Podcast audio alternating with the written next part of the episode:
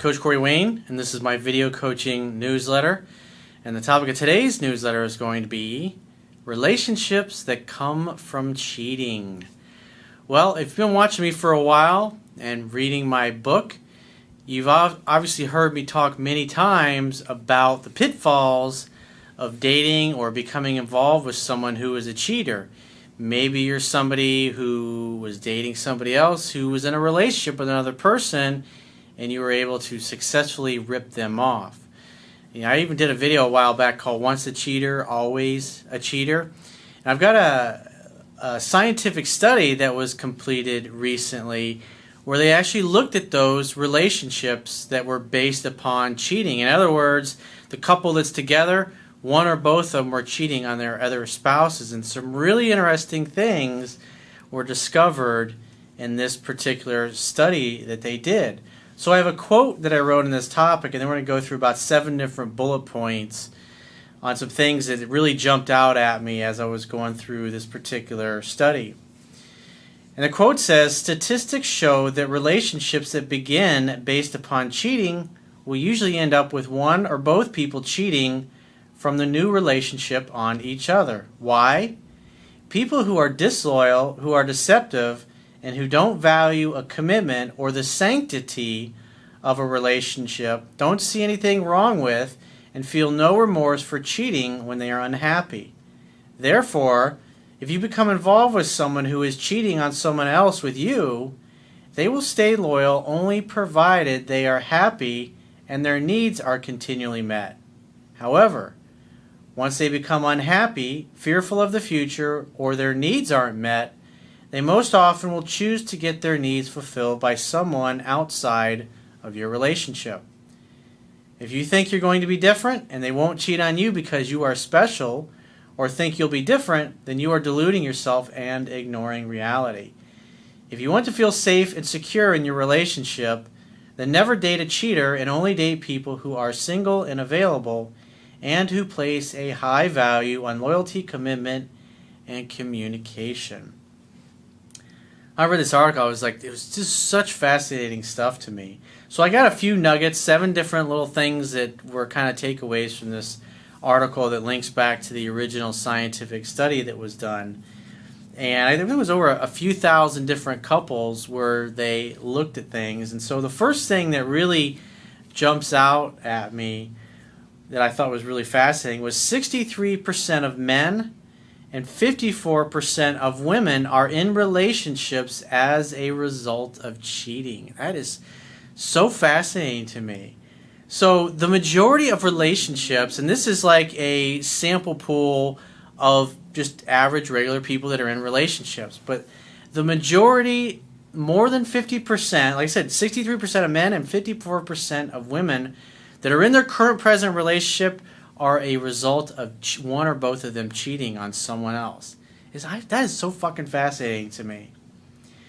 And so the second thing that jumped out at me that I thought was interesting was, and this came from the study, cheaters tend to be less committed to their new partners who they cheated with. Hmm, isn't that interesting?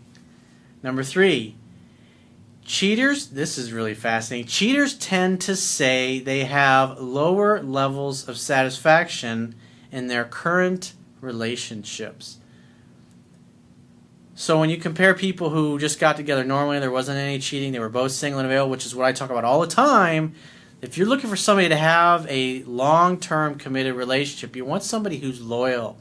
Ideally, if you're a guy and you want to date a girl dating a woman, who has a good relationship with her mom and dad. She loves her both of her parents. She has a good relationship with them, and her parents have a good relationship. Now, obviously, that's not easy to find, but women who have their shit together emotionally, mentally, spiritually, and physically, and aren't Fruit Loops, they tend to come from really good, solid families where mom and dad are really happy and really love one another. And loyalty and a commitment means something. The family bond means something.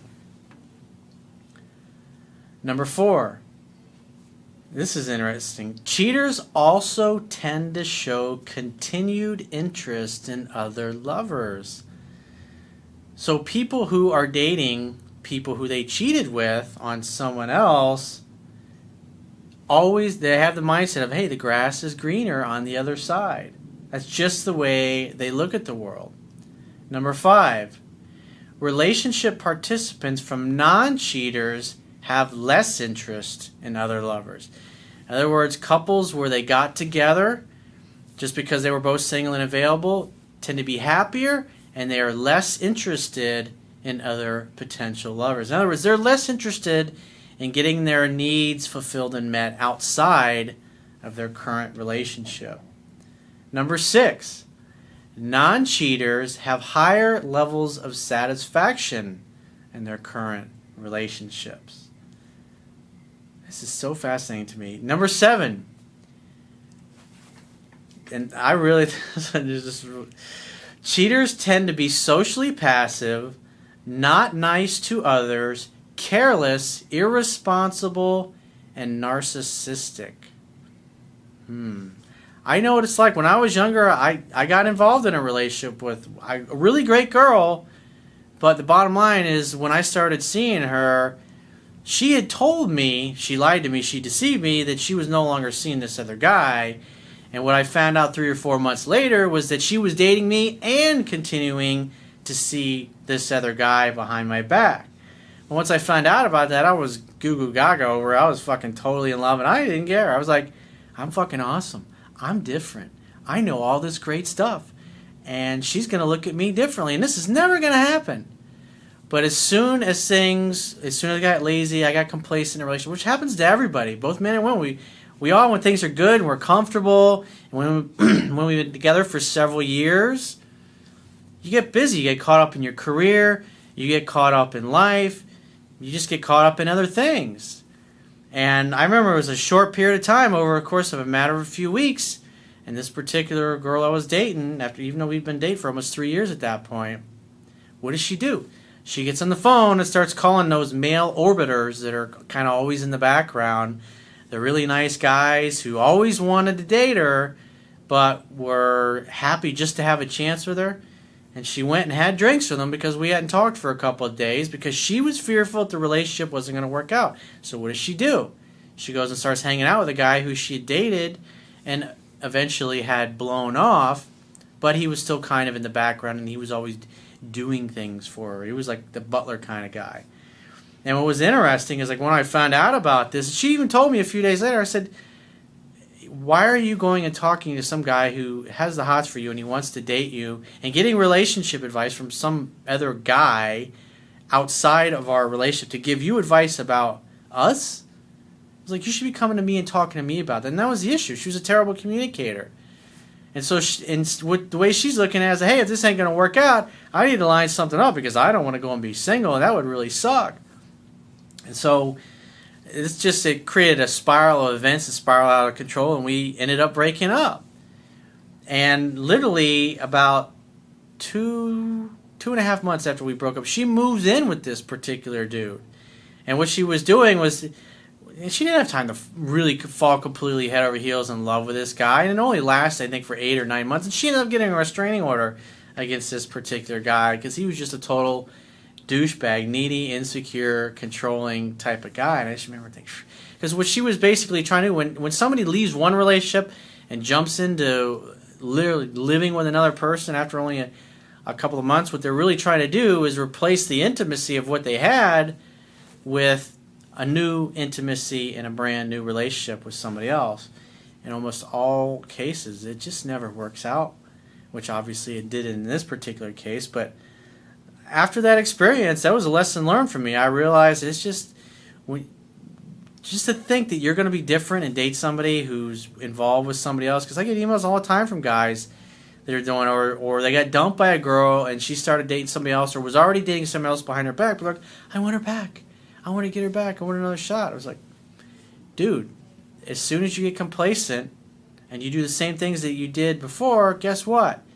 she's going to do the same thing either with that particular guy or some other new guy. That's just that's how these people operate. And this is I think there was like I forget how 14, 15,000 people that were couples that were analyzed in this particular study. Remember, cheaters tend to be socially passive, not nice to others, careless, irresponsible, and narcissistic. That's just what the numbers work out to be. Isn't that interesting? So I like I said, I get this question a lot and I get a lot of emails, I do a lot of phone sessions with men and women that are in these kinds of situations. And if you're involved with a cheater, the chances of that lur- working out long term, the odds, the numbers are definitely not in your favor. And I, on this art, the original article, this on my website, I'll put a link to the original article, and you can go look at this, the scientific study for yourself. But this is more scientific evidence of things that I've discovered in my own life, and I see it in my coaching practice of the thousands of men and women I talk to all over the world every year. It's like you see the same patterns over and over and over again. So if you'd like to have a healthy long-term relationship, don't get involved with cheaters. Cheaters are great for friends with benefits, sex playmates, or people just uh, a good fuck buddy. They're they're great until you find somebody who's loyal, who are relate, who's who's capable of having a good, healthy relationship with you. So if you'd like to get my help personally, the quickest way is to book a paid phone, Skype, or email coaching session. You can choose any of those options by going to my website, clicking the products tab at the top of your screen, and just follow the instructions for booking whichever option works best for you. And I will talk to you soon.